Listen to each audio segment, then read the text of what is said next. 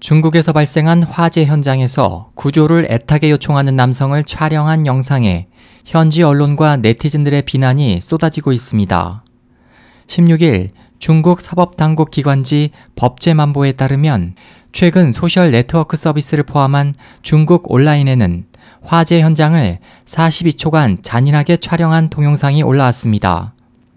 이 영상은 14일 중국 광저우시 화두구에서 발생한 화재 현장을 촬영한 것으로 화재가 난 건물에 있던 한 남성이 창문으로 탈출을 시도하다 방범용 쇠창살에 몸이 끼인 채 발버둥치며 살려달라고 울부짖는 모습이 담겨 있습니다.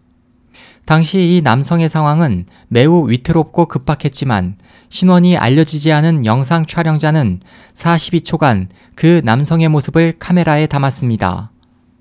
해당 영상에 대해 광둥성 소방당국은 15일 웨이보를 통해 영상 속의 남성은 결국 사망했다며 위험에 처한 사람을 도와주기는 커녕 그 모습을 촬영한 것은 잔인하기 짝이 없는 행동이라고 비난했습니다. 이 영상에 대해 중국인들은 경악을 금치 못하고 있으며 네티즌들도 죽어가는 사람을 잔인하게 촬영한 냉혈자에 대한 분노와 비난을 쏟아내고 있습니다.